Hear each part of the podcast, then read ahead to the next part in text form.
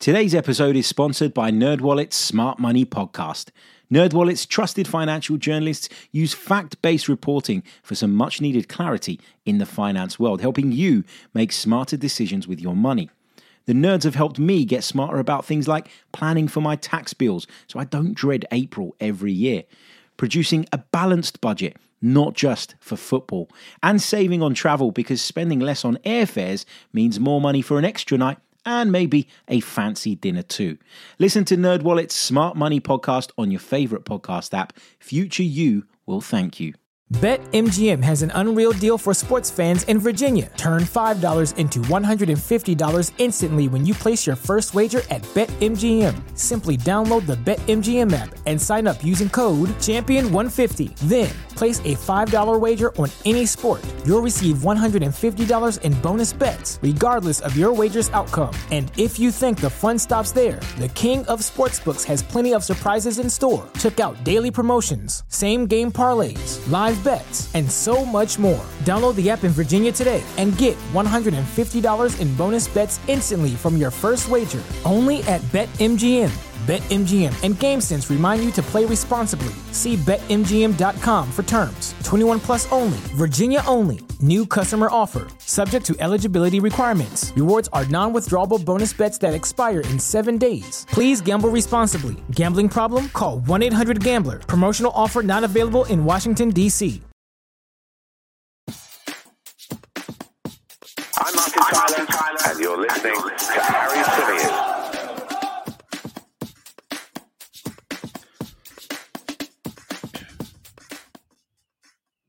Hey, everybody, how's it going? Welcome back along to the Chronicles of a Gooner, the Arsenal podcast, part of, of course, the 90 Min football family. It's been a couple of days, but we are back.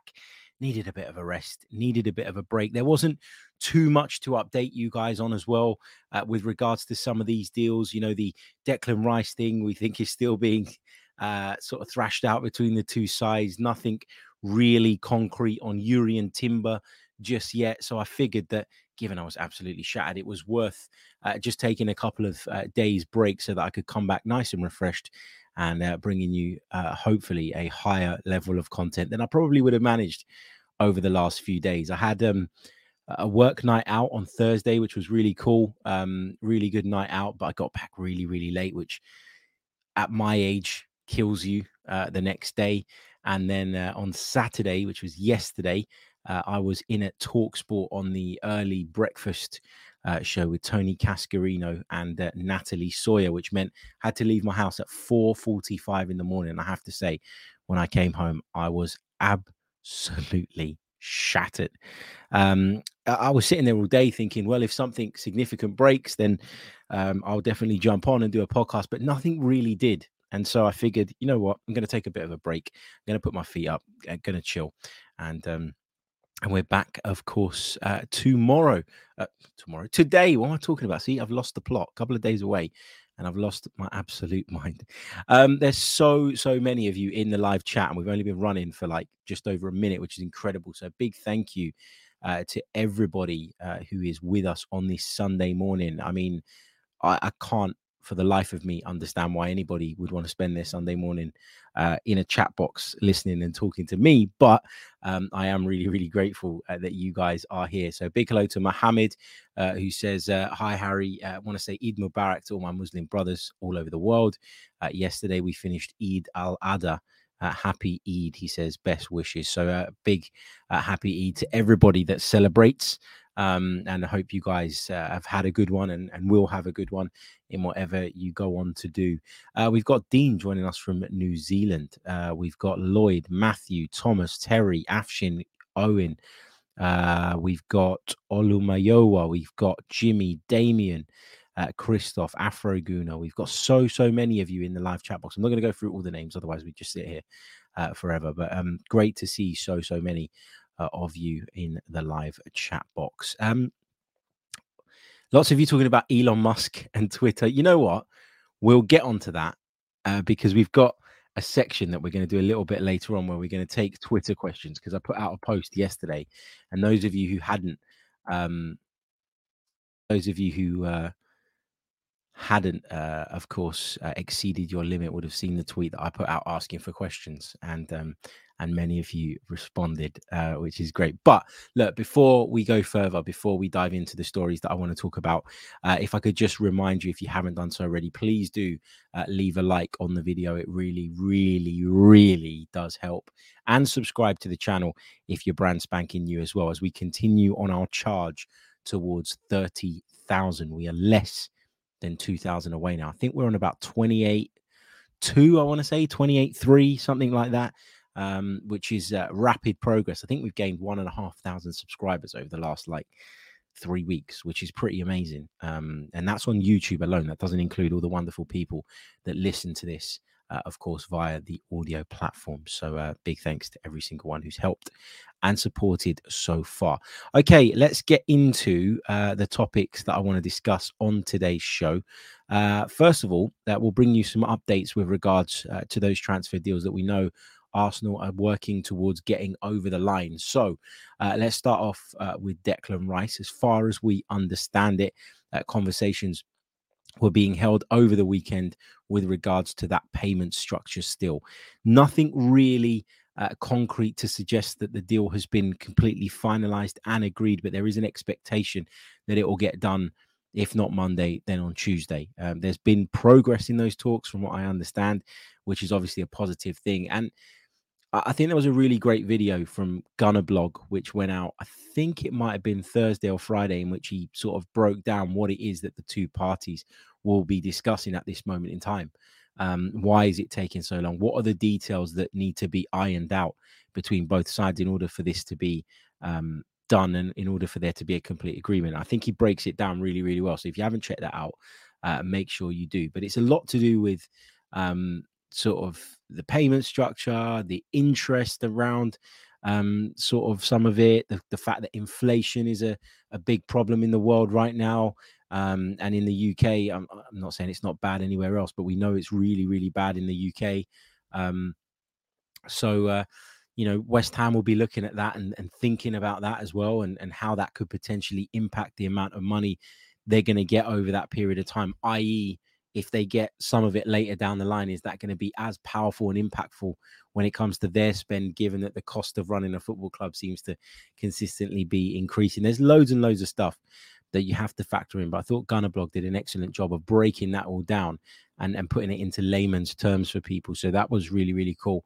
Um, but yeah, look, it looks like this is this is fine. You know, Arsenal are no longer in a positive oh, let me say that again. Arsenal are no longer in a position where they have to be crazy in a rush, and that is because, of course, Manchester City have pulled out of the race uh, for Declan Rice. So Arsenal benefit from that. They really, really do, and because they benefit from that, you know, there is going to be probably a, a, reluctance to concede maybe as quickly or as early in this negotiation as they might have done had they had Manchester City still breathing down the necks, but they don't anymore.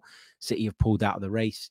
Uh, they've been speaking as a football club about the fact that when they don't like the price of a deal, uh, you know they will um, they will just walk away. They won't panic. I think it. I think it's Man City saving face a little bit. I think there is an element of Maybe they felt that the price was getting out of hand based on what they value Declan Rice at. Yeah, I'm sure. Um, but I also think there's an element of Manchester City going to Declan Rice's people, having put that first bid in, asking if he's serious about making this move, and them not necessarily getting the response they expected or wanted. Hence, another reason why they'd have pulled out. I don't think it's just about money. You know, this is this is Manchester City. You know, this this is Manchester City, who, um, you know, who have millions and millions of pounds at their disposal and have never shied away from paying, you know, the big bucks for a player. Okay, they've not been as crazy in their spend as Manchester United and as Chelsea. They've not been as frivolous as those football clubs. But Manchester City, if they really want someone, can push the boat out certainly further than Arsenal can.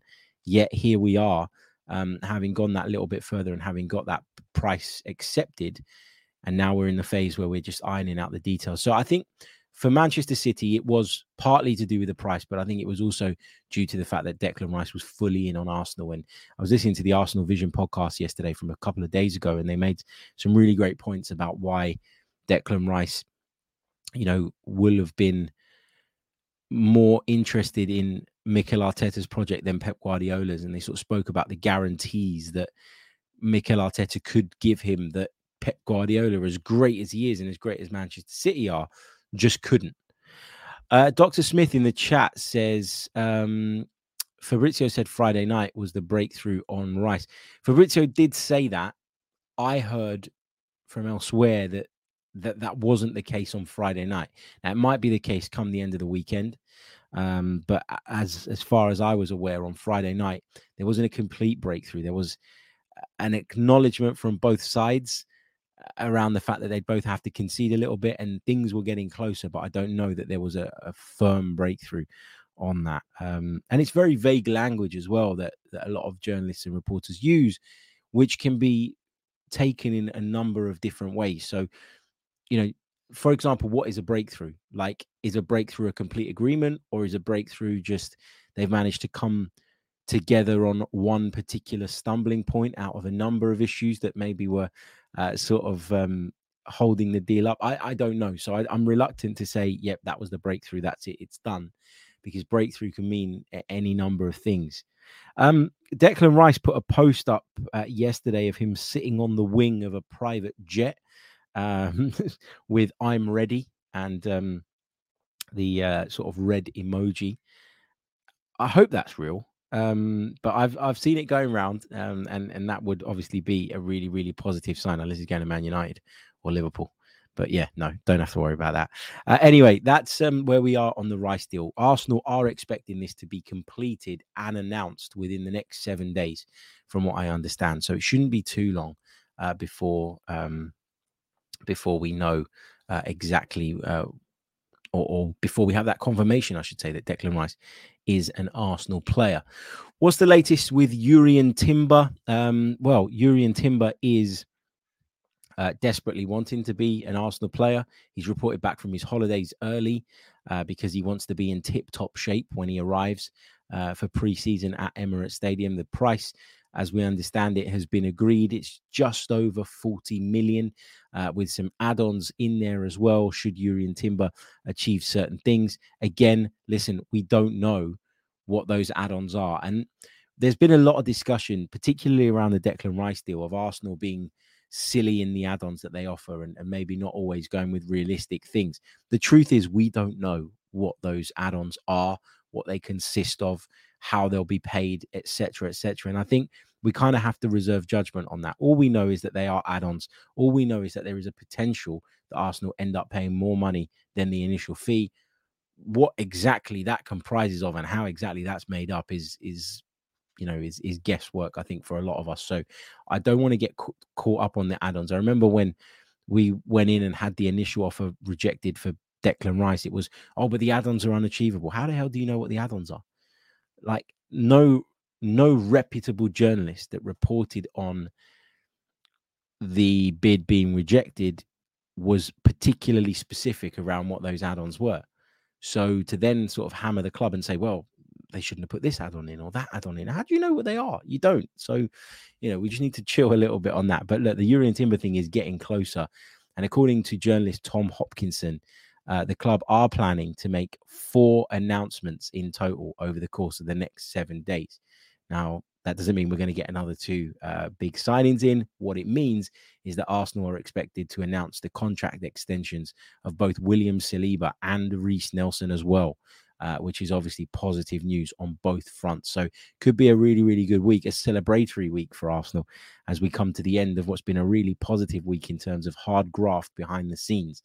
Um, we're going to come on to talk about what that means for Arsenal Football Club moving forward. The fact that we are getting these players in, the fact that we are, um, you know, going to have a, a, much stronger looking squad, given that people that were maybe expected to leave are still currently at the football club. We'll be talking about one of those, Granit Xhaka, a little bit later on in the podcast as well. Um, but we're going to talk about the rising levels of expectation around Arsenal because this is a really, really interesting conversation and a really, really interesting discussion. It's one I'm going to get you guys' thoughts from in the live chat box as well.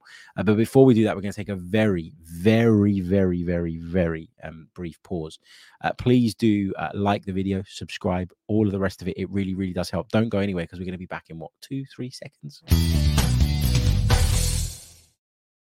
Here we are. Welcome back to the podcast. Right. So, uh, Granit Xhaka, who was uh, supposedly uh, going to uh, walk out the door, had packed his bags, all the rest of it, and was even given a send off by the Arsenal fans on the final day of the season, is still here as we record on the 2nd of July. Now, I know it's still early in the window, and I know a lot of people feel that no deal was ever going to be done for Granit Xhaka until at least Arsenal had managed to do uh, their business, i.e., uh, the Declan Rice thing and whatever else they're looking to do in the midfield. Arsenal can't afford to take the gamble, the risk of letting somebody like Granit Xhaka go, not acquiring their targets, and then being left in a weaker position than the one we found ourselves in last season. Nobody wants to take steps backwards. So uh, it looks like. Um, Arsenal are uh, holding on with regards to this one, but also I think having gone into the market, having seen how crazy um, the prices are for sort of experienced, good quality midfield players, I think Arsenal are well within their rights to push back on this idea of Bayer Leverkusen signing him for 13 million euros. That was the price that was discussed at the back end of last season. And at the time, we said it was ridiculous, it was crazy, we need to sell better.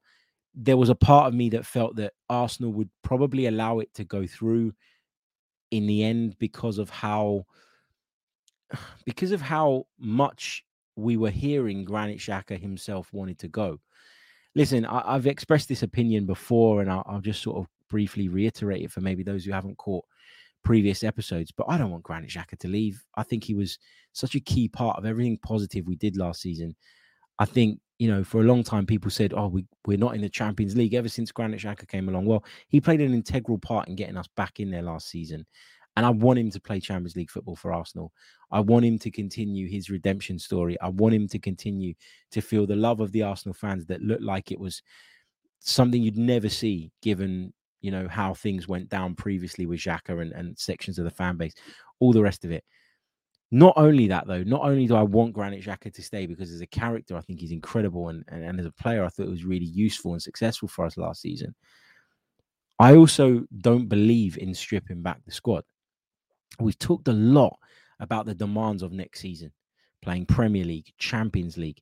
I know a lot of fans have been unhappy within recent seasons with the fact that in recent seasons we haven't given our all in the domestic cups, maybe because of a, lack of a squad and a lack of depth. So I understand that fans want to see us compete on all of those fronts, but that means you need a deeper squad, a certainly much deeper squad than the one we had last season. Adding to Granit Xhaka and Thomas Partey in midfield is what needed to happen this summer. Not only have we added, we brought in players of a real high caliber, but now there needs to be competition for places. There needs to be that ability to rotate. There's going to be plenty of games of football for all of those players to participate in. And I think Arsenal need to be working on trying to convince Granit Xhaka to stay because to lose him, okay, you'd argue that Rice, if he's going to play in that position, or Havertz, if he's going to play in that position, are upgrades in some way. But you also don't want to lose the depth, the strength in depth that we bemoaned ourselves not having over recent seasons. So I'm still hoping that Arsenal can convince Granit Xhaka to stay. Arsenal don't need to sell Granit Xhaka. I know it's been expressed that he wants to go. But this wouldn't be the first time that he'd be unpacking his suitcase again, would it? Because last summer he was on his way to Rome. In the past, he's been linked with other football clubs, back returns back to Germany, all of the rest of it. We cannot afford to lose Xhaka and Partey this summer, in my opinion. If we lose one, I still don't think it's ideal, but I think it's something we could potentially cope with given who we're expecting to come in. But to lose both of them would be would be, I think, counterproductive. And and would almost devalue the signings that we've made because yeah you're bringing in good players but then you don't have the strength in depth um, that you obviously require and need to compete on the multiple fronts as we've just been discussing. So I want Granit Xhaka to stay. I hope that Mikel Arteta can still convince him to stay. I think Mikel Arteta in his mind um, felt that he could at least give that a go over the course of the summer. Hence his reluctance on the last day of the season to acknowledge this idea of Granit Xhaka leaving. I remember there was a question asked in the press conference where it was like, well, you know, it's Granit Xhaka's last game, blah, blah, blah. And Mikel Arteta just turned around and went, is it? And I'm paraphrasing, but it was like, you know more than I do because as far as I know, he's still an Arsenal player.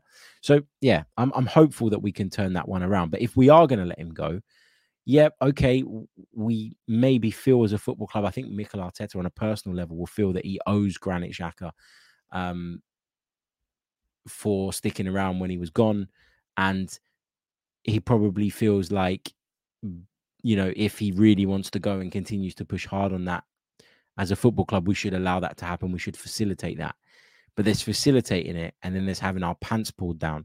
And to sell someone who was as important as Granit Xhaka last season for 13 million euros would be us literally having our pants pulled down. We need to be getting much better money for Granit Xhaka. And Arsenal need to dig their heels in here. Because Granit Xhaka doesn't strike me as the type of person that will down tools and not want to play next season if this deal doesn't materialize. But he has to understand, and, and I'm sure he does, that Arsenal need to be compensated for his departure should he go. And 13 million euros is not adequate compensation for a player of his importance to this side. So we're going to have to see how, of course, that one goes. Um, Aximato, thank you so, so much, mate, for your very, very kind super chat uh, donation. I really, really do appreciate. Thank you all for your support uh, of the channel of the podcast. He says, "Why demand? Why demand more for Xhaka when we could have gone for Moussa Diaby? We have seen um, Saka burnout in the last few games of the season. I don't think we get Moussa Diaby. I think the the fact that we brought in a Kai Havertz who could play in the wide positions, I, I, know that that's not predominantly what he's been bringing it, being brought in to do, but the fact that he can do that, the fact that Emil Smith Rowe back, the fact that Reiss Nelson, to our knowledge, has agreed a new contract with the football club, just tells me that we're not going to go out and spend big crazy money on a winger. Um, so I don't think the Diaby thing for me really comes into the equation here. Um, good player, of course, like him quite a bit. He's going to cost a lot of money though, and I don't think that that is seen as a priority as Arsenal uh, for Arsenal right this moment in time, uh, at least internally anyway. Uh, let's quickly check in where we're at on the likes. Just 145 likes on the board. Come on, guys. There's nearly 600 of you live with me right now as I speak. Why haven't we got at least 300 on the board? Come on, let's set an overall like target on this video of 500 um, over the uh, the coming days. Uh, get involved in the live chat. Okay, let's move on. Uh, Bild, uh, the German outlet, claim that Kai Havertz will earn 330,000 pounds per week at Arsenal, making him the club's highest paid player. That's what the report says. That's what the report claims. I'm not sure about that. Um, this feels to me like a best case scenario, and obviously a bigger amount of money drives a, a bigger amount of attention. Hence, why you'd pin something like that in a headline. Yeah, not for me. Um, this is not. This is not something that I think is true.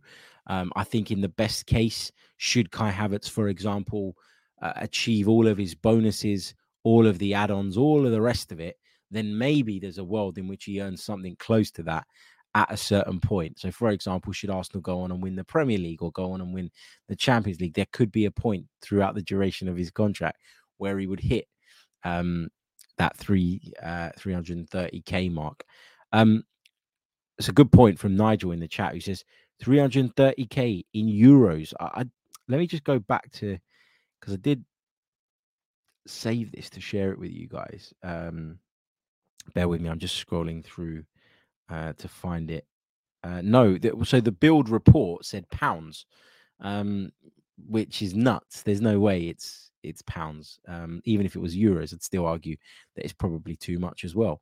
Um, but anyway, this is one that I feel is is something where they've gone right. Let's add up all the potential bonuses, all the rest of it that are, are in existence to our knowledge, and we'll try and make this up. This is this is not not correct. Uh, so don't panic about this because I did see a lot of people uh, over the course of um, the weekend sort of having a, a, right go about this on Twitter, um, assuming that they hadn't run out of uh, or, or, they hadn't reached their limit of tweets that they were able to read or whatever that nonsense is. Some of you guys can fill me in on the chat uh, a little bit later on on that because I, I, really don't understand uh, what that is all about. Uh, a couple of other points I wanted to discuss before we talk about the rising levels of expectation at Arsenal Football Club. Emil Smith Rowe uh, has been speaking recently. Um, he's obviously having a good time with the uh, England under 21s at the European Championships. And uh, there was a question asked of him in a really uh, good interview that he gave, which was around his position. And I think, and again, I, well, I know I'm paraphrasing. Emil Smith Rowe basically said, Look, I don't know um, what my role is. I don't know if they want me to play wide. I don't know if they want me to play inside, but whatever it is, um, I, am up for doing the job for the team, etc., etc. Which I mean, I know he might not want to give stuff away, and I might, I know he might be under instructions not to give any further detail away about what his role might look like next season. But for someone who some people had claimed had been training in this position over the course of the last few months, and that it was always the plan and it was always uh, known that he would move into that role, for him to then sort of dismiss that does cast doubt over how true exactly uh, that is. Um, look, I think Emil Smith Rowe is incredibly talented on the ball. I think one of the the things he did so well during that really good spell that he had at the start of not the season that's just finished, but the one before was his ability to drift infield from wide positions, avoid people picking him up and get into goal scoring positions and then finish. Now, I think when you play through the middle, I think you naturally have less space because teams prefer to defend centrally first. I think that you are under scrutiny, under a lot more scrutiny. I think you will have players snapping away at your heels a lot quicker. When you play wide, you have that ability to pull yourself right out to the touchline, bring the ball under control, compose yourself, assess what's going on inside, and then take a drive in field and try and make things happen. And as I say, sometimes you can go undetected, particularly if you're making a run off the ball. You can pop up in between lines, all the rest of it. I, I don't think you have as much of that freedom if you play inside. And I think you'd almost be taking a little bit away from Emil Smith Rowe. But obviously, we've got Leandro Trossard, we've got Reiss Nelson, who I believe is better from the left than he is from the right. I feel like I've said that a hundred times, but I really do believe that. So I wonder if Emil Smith Rowe's future is inside, but versatility, we keep talking about it. It's been right at the top of the agenda this summer. And obviously, Emil Smith Rowe, with his ability to play centrally or to play uh, on one of the flanks, I think gives you that in an abundance. And I think that's another reason why he's likely to get opportunities to prove himself next season and uh, stake a claim and um, and fight for his position back in the side. But interesting that he said that. I thought. Uh, right, let's uh, let's head over um, to no actually let's not let's let's do the rising levels of expectation bit and then uh, we'll do the twitter bit and then we'll just roll that into questions from the live chat and and that will take us towards uh, the end of the show. Remember if you haven't done so already please leave a like on the video. I know i go on about it all the time but it really really does help. Subscribe as well uh, to the channel if you're brand spanking new. That helps too. Uh, another very very short pause and then we're going to talk about the rising levels of expectation that naturally come with signing big name players for big, big prices. Welcome back to the podcast. It's the Chronicles of a Gooner. We're live on YouTube at the moment. Uh, if you're watching us back on YouTube, hello. If you're listening to us on audio, hello to you too. Uh, happy Sunday to everybody. Hope you're all good and hope you are all well. Right. Rising levels of expectation it's just inevitable, isn't it? When you go out and you bring in sought after players. Jurrien Timber is a player that we know Manchester United held a strong interest in, and we know he's a player that, for example, the likes of Bayern Munich have been looking at. We know that he's somebody seen as one of the next stars of Dutch football. So obviously, adding him to the squad when we get that deal over the line uh, represents an upgrade in an area that we were caught short in at the back end of last season. And I think many people feel played a massive part in our inability to go on and finish the job with regards to the title. So he'd be coming in as a centre back slash right back. And I think that's a really, really good acquisition that obviously makes our squad stronger. Declan Rice, sought after player. People looking at this as a transformative signing, somebody that's costing Arsenal north of a hundred million pounds. Obviously, that's going to add to the expectation too. You had Kai Havertz in, who I think at the beginning a lot of people were maybe split on, but as time's gone on and people have maybe thought about this and sort of analyzed why it didn't really work for him at Chelsea, thought about the role he's going to play at Arsenal. I think a lot more people are now on board with this one. So the levels of expectation will increase. I think from within our own fan base and from external parties as well. And I, I noticed this maybe about a week ago um, when I jumped onto Talksport with uh, Ade Oladipo and Flex, uh, who were doing the Transfer Insider show, and they said something along the lines of, "Well, Arsenal need to win trophies now. You know, for, you know, we can't continue to look at Arsenal as, as um, the plucky underdogs anymore. You know, they must challenge for the Premier League title. They're spending money. And when I went into the office on Thursday, uh, there was people at 90 Min Towers saying the same thing to me as well, almost their first sentence when I walked in through the door. So there is this notion, and and it's got validity that with Arsenal spending and, and with Arsenal progressing the way they have over the last couple of years, that we do have to ex- expect more now.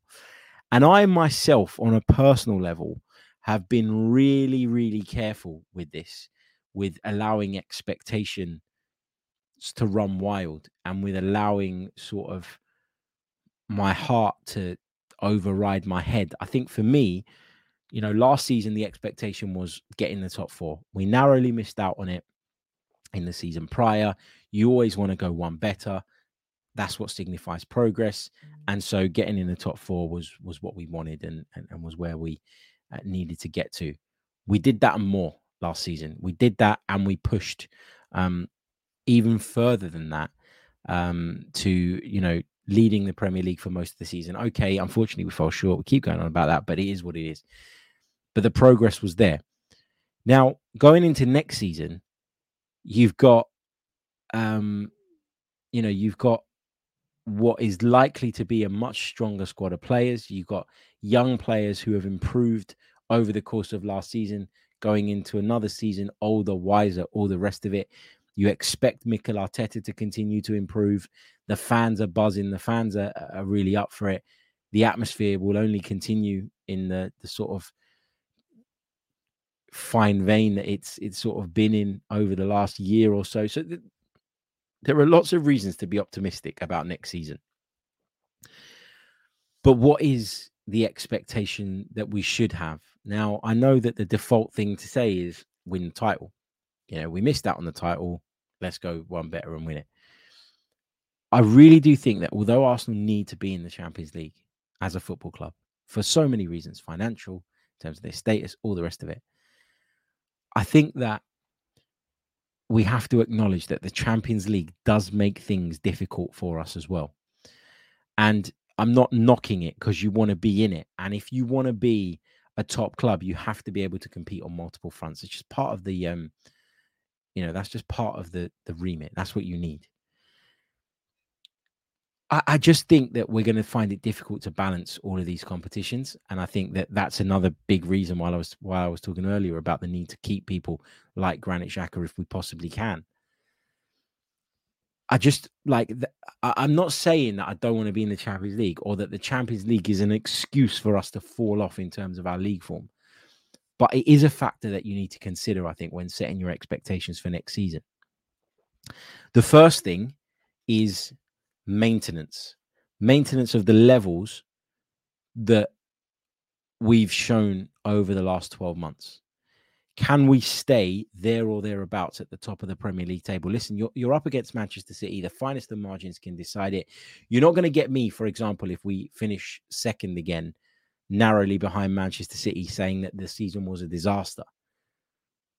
But you you do want to go on to that next level. I think I'm at the point now, looking at the business that we're doing, looking at the progress made last season, where I'm almost ready to let go of that really sort of pragmatic mindset that I had throughout the duration of last season. Those of you that have listened to this for a while will know that I was always very reluctant to say we're going to win the league.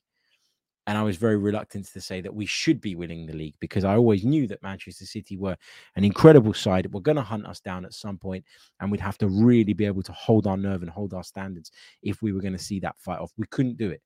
We couldn't do it. Now, it's partly because of us, because our form leveled out a little bit towards the back end of the season. It's partly because we lost key players.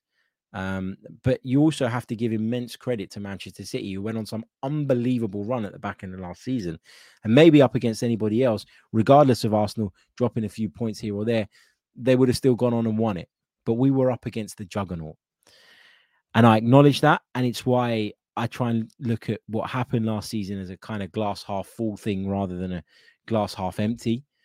Um, but yeah, I, I think I'm in the position where I'm not going to sit here and say we have to do this and we have to do that. But I now have to own the fact that people are going to look at the business we've done, the progress we've made, and have that and have that view. You know, that's that's where I am now. I'm not changing my mindset because I know that winning the big trophies in football isn't a given. And I know how difficult it can be, particularly when you're up against this Manchester City side.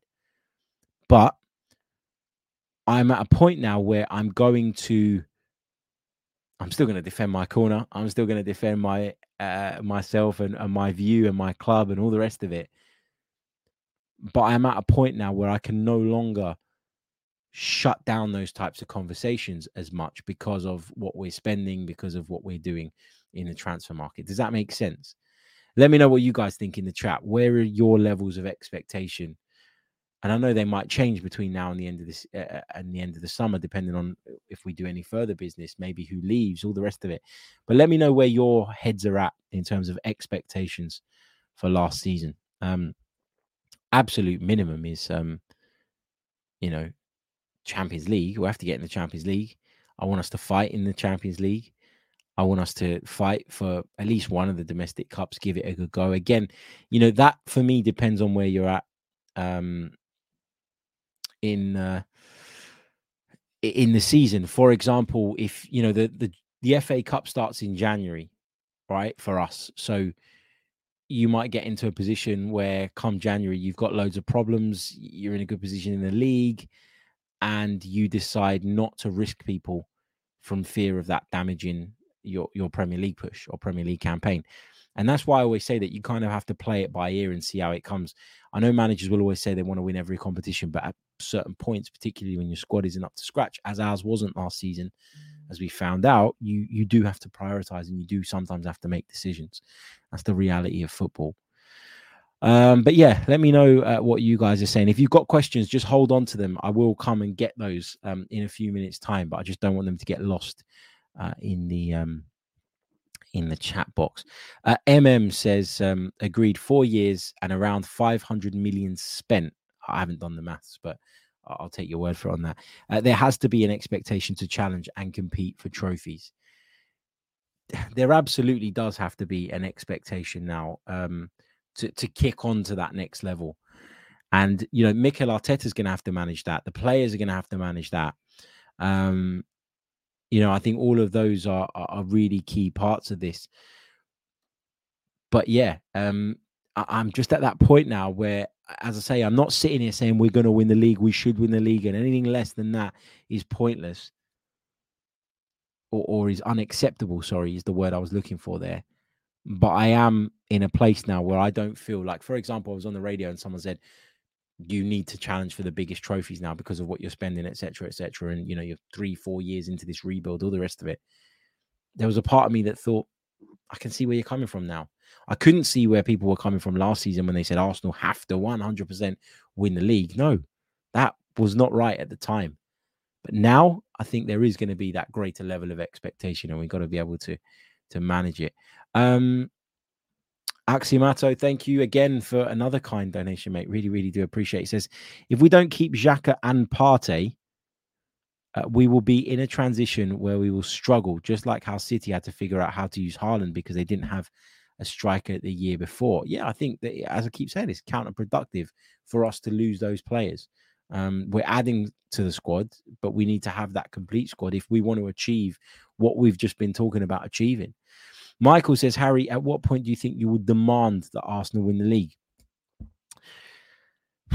It's a tough one. It's a it's a tough one because I don't think, first of all, any club has a God given right to win all the time. So that's number one. Number two, I think as long as we're going up against nation states, then I think we're gonna have to accept that it isn't going to be a given that we win the league, and and I think to demand a club owned by our owners, okay, they're wealthy, of course they are, but to demand that they constantly keep up with a nation state, a very rich and wealthy nation state, over whom there are question marks, and I'm talking about the ownership of Manchester City here with regards to how they've gone about things. I think when you take all of that into consideration, I think it becomes incredibly difficult to point at your club and say you need to win the league up against this lot. So I think the the football landscape is what stops me demanding Arsenal win the league all the time. Obviously, I want them to, but do, do you see what I'm trying to say? I think the wider footballing landscape has an impact on how I see the game now, and because of that, my mindset on what is success and what isn't success has just changed a little bit. Um, obviously, you want to win, and of course, I want to win. Um, you know, Mihai says we haven't won the league for 20 years. Yeah, but look how much the footballing landscape has changed over the course of that 20 years, is the point I'm trying to make. Look at the money Man United have spent. Look at the money that Chelsea have spent under Roman Abramovich, who clearly had ties to people that he shouldn't, hence why he's not there at the moment, right? He's gone out the door. And who comes in? A batshit crazy Todd Boehly, who is going to spend crazy amounts of money has driven the club into the point where they're having to have a fire sale because of a how much they spent and b how badly wrong they got it all. You got manchester city who as i've just mentioned that are very very difficult to compete with for any number of those reasons. You've got liverpool who after 30 years finally put together a side that was um, really, really competitive under Jurgen Klopp. They did it the right way. Fair play to them. They did a brilliant job of it, and and you know they managed to build a side that for four or five years was very, very competitive. But this these things don't happen overnight, and and success is is very hard fought. And I just think, yeah, okay, we haven't won it for twenty years, but the footballing landscape in that twenty years looks completely different to what it did then. And um, and I think that's uh, something that you have to take into consideration. There are other ways you can. Uh, people are going to say I'm a loser for saying this, but there are other ways in which you can measure success. So, how connected do you feel to your football club? That that is part of success for me, and I feel very connected now. Felt very connected last season. Yes, there was heartbreak, but overall, that connection was back, and I think a lot of people feel that way. That's a part of of a, of success for a football club, in my opinion, as well. Think about, um, you know, think about how we felt towards the back end of the Unai Emery, um, you know, era, tenure, whatever you want to call it. That was terrible. That was awful. That's as disconnected as I felt to my football club, even more than when Arsene Wenger's side was struggling, because I always felt that affiliation to Arsene Wenger. I always believed in, all right, not necessarily every tactical detail, but I always believed in his overall footballing philosophy. And I knew that if I turned up on a Sunday at the Emirates against a fellow Big Six side, okay, we weren't as competitive as we'd have liked to have been, but we always knew that we had it in us to turn it on and blow somebody away. And that for me was something that I always held on to. And, and to have that feeling is amazing. You know, you feel it even more now at the Emirates Stadium because the atmosphere is so raucous and, and amazing too. But I think there are other things that keep you engaged with your football club outside of just lifting trophies. And again, obviously, I know that football is about that, and I know that you want to win them. I'm not for a second suggesting that we don't or we shouldn't expect, but I just think the way the footballing landscape looks today, it's it's very difficult to guarantee success, isn't it? It really, really is. Uh, right, look, I asked last night for you guys to put some questions out on Twitter. Um, I'm I, should I do this? I'm I'm wondering if I'm not going to be able to read any tweets today if I do this. I'm just kidding. Um, listen, I think that he will. Um, he will wind it back. Oh, the Elon Musk. He's made a few changes on Twitter and then sort of wind them back and change them up a little bit when he's realized that the whole world is outraged by them. I mean, he tried to pass it off as, oh, well, it means that you people can go outside and enjoy yourselves, which is something you should be doing anyway. I agree that we spend way too much um, time on our phones and all the rest of it. Um, but anyway, let's take some of these questions from Twitter. Stan the man says, What are your thoughts on the gossip about us? Uh, you know what? Let me bring these up on the screen actually so you can see them. Bear with me a second. Sorry. Uh, while I'm doing that, don't forget to hit the like button. Don't forget to subscribe. All the rest of it. Blah blah blah blah blah. Um, okay. Anyway, what are your thoughts on the gossip about us putting a package together to sign Mbappe in 2024? Not only the possibility, but ramifications of the salary and personality fit with the team. Could a player like him work in an Arteta team, and how would you deploy him? First of all, I don't believe these reports that we're interested in Kylian Mbappe. You know, we we keep talking about Arsenal spending and great. You know, it's fantastic that we're doing that, but we all know that the club has a structure, and and Kylian Mbappe's acquisition would blow that structure to pieces. Some football clubs are willing to do that. Real Madrid, I'm sure, uh, would be willing to do that and have been willing to do similar things in the past. I just don't see it at Arsenal. Where would I play him? I think he's probably best just off the left. Um, you know, and and he is one of the best in the world. Whatever you want to say about his personality or the rest of it, he is a fantastic footballer. But I don't think there's any truth in this. Um, not something I'm even considering at this moment in time. Can he work in an Arteta team? You know, the, the bigger Arteta gets, the the more clout he has. I think the easier he'll find it to deal with characters like Kylian Mbappe. So you can't rule that out in terms of them being compatible as player and manager, but yeah, I just I just don't see this right now um, as even being a possibility. Uh, North Bank says, uh, why did we sign Havertz before the first of July? Did we have pounds left over from Jan with regards to uh, the FFP thing? And therefore, it will only be Rice and Timber going in at 150 million this year. I reckon we could rake in 50 million from outgoings, bring in one sign in, and still have pounds left for January if we wanted. Look, I, I don't really know exactly um, how this works.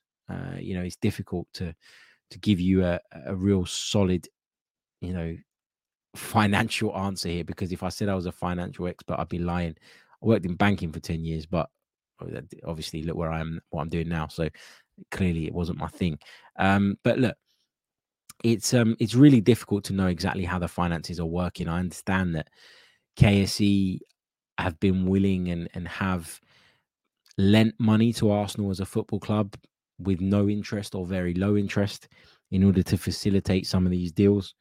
Um, and that's great. I don't know what ramifications that would have on FFP exactly because you're borrowing money and you know are you allowed to borrow money how much are you allowed to borrow all the rest of it makes it a really really complicated question to answer i know what you're saying that you know maybe if we waited till the 1st of july kai havertz signing could have been done then, and then maybe that would, you know, uh, sort of help us in terms of balancing the books from financial year to financial year.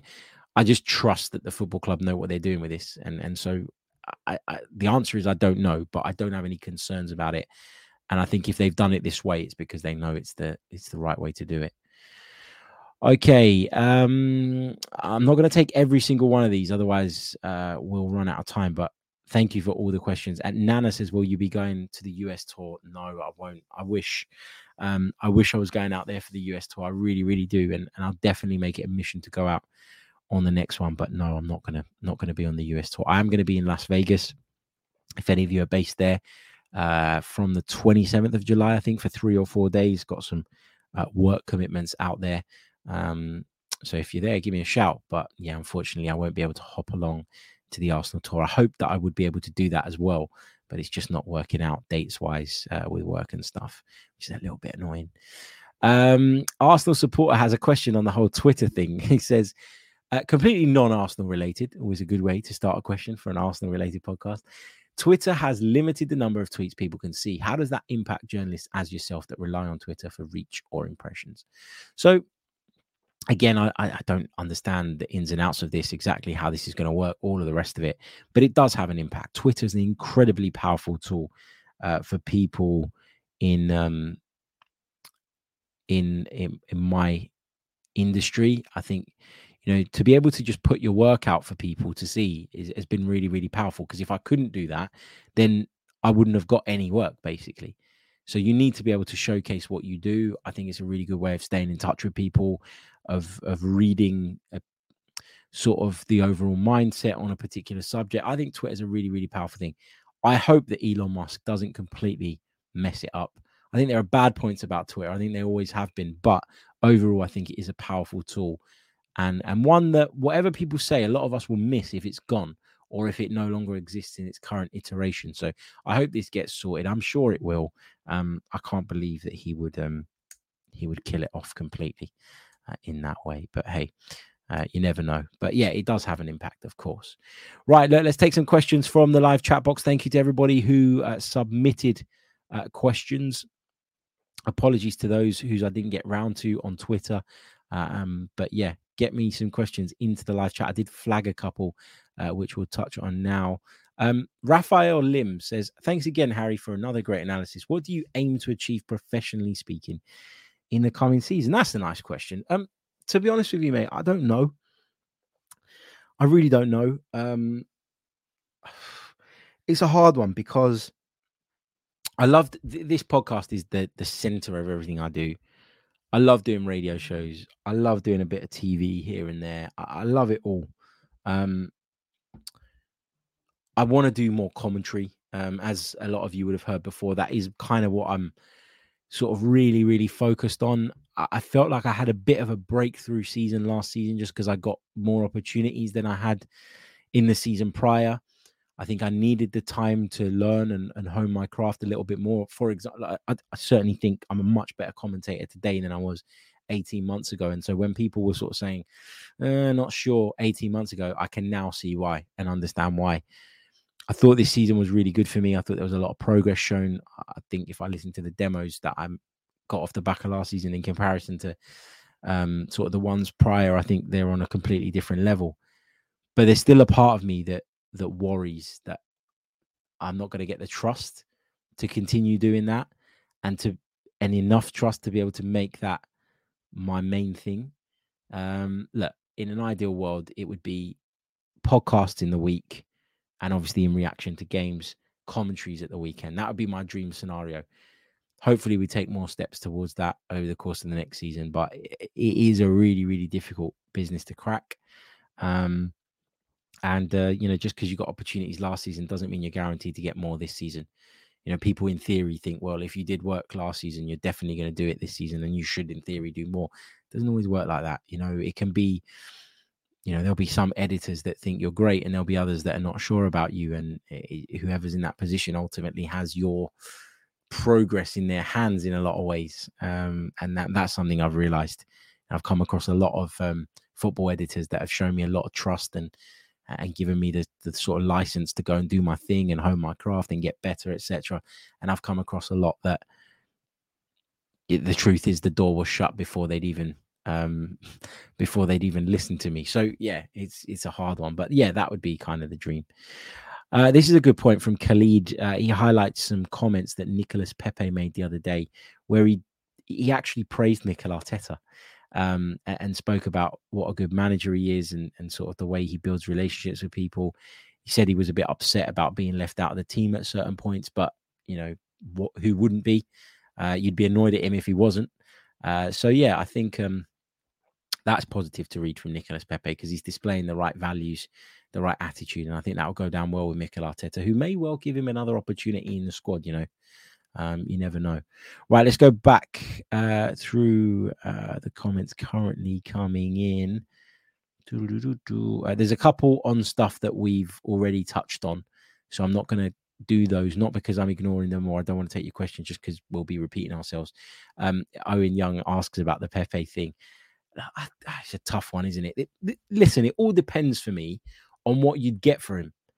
Because if clubs are coming in and saying eight to 10 million pounds, which, you know, is a realistic possibility, then you're like, well, what's the point? You know, what's the point in selling him on for that kind of money? Why not give him another chance and maybe he can prove himself? And if he doesn't prove himself to be, you know, on a level good enough for Arsenal, maybe he would catch the eye of someone else who might come in next summer and offer 15, 16, 17 million pounds. it's a really, really difficult one. I think that you just got to get Nicolas Pepe back in. I think you've always got to be open minded about the possibility of him being sold. But if the right money doesn't come in, which there's a good chance that will be the case, then I think you have to also be open minded to allowing him to help out the squad and and and fight for his place. I think we talk about meritocracy a lot at Arsenal at the moment, and you know if we weren't to give him the opportunity, um, you know, in the event that the right money doesn't come in, then I think we'd be sort of contradicting that. So yeah, uh, the answer is I don't know at this stage. Um, I don't know. Uh, John Daly says, "Would you extend Arteta's contract right now? I want to see him here for the next five years plus. Yeah, he feels like the type of manager you'd keep hold of for as long as you literally possibly can. Um, but you know, Mikel Arteta will have his own personal ambitions as well, and um, so yeah, let's um, let's see how that goes. But I think you know we're okay now. He signed a new contract not too long ago. I think we're okay for now, and uh, we'll reassess it. And also, you know, he'll probably want to see the club." making the moves that show they're going to back him and, and they're going to support him. He'll want to know that he's going to have the tools to achieve not just Arsenal's ambitions, but his own personal ones as well. Right, let me take a couple more. Uh, thank you for uh, your kind words, Jamie. Says just keep on doing what you do, Harry. Great content. Thank you so so much. Really, really uh, appreciate it. Um, Cass says, saw a story this morning regarding Thomas Partey handing in a transfer request. Have you heard anything regarding this? I haven't. Um, I haven't. I haven't seen this uh, story anywhere. Um, so no, I can't really comment on it. But I mean, it would contradict the noises that we were hearing about Thomas Partey just a week ago, where it was said that actually Thomas Partey is really happy and content at Arsenal, and you know he, he's not completely closed off to the idea of a move, but it's certainly not a priority for him. Yeah, it's interesting. Here's a good question. This one's great. Do you have a lot of money doing this? Do you have a mansion? um, no, I don't have a lot of money uh, from doing this. I have enough money uh, to look after my family, and and I'm very very grateful for that because I get to earn that money whilst doing what I love and what I enjoy. I definitely don't have a mansion. Um, maybe one day, but not right now. Um, but yeah, listen, happiness over property and and possessions and all the rest of it. That's how it goes. Uh, but anyway, guys, I'm going to leave it there. Thank you all so so much for joining me. We've been going for the best part of an hour now, uh, which is amazing. Um, so much chat, so much um, brilliant interaction, which always makes the show easier for someone who does one solo like me uh, to have you guys in the chat box is everything really. Um, and of course your interaction online as well. Uh, don't forget to uh, leave a like on the video if you haven't done so already. I asked for an overall 500 i wanted to get to 300 by the end of the live we're on 279 can you help me get there like subscribe all the rest of it and uh, we'll be back very very soon with more Arsenal related content. Until then, take care of yourselves. Have a great day, and I'll see you all soon. Goodbye. I'm Martin Tyler, and you're listening to Harry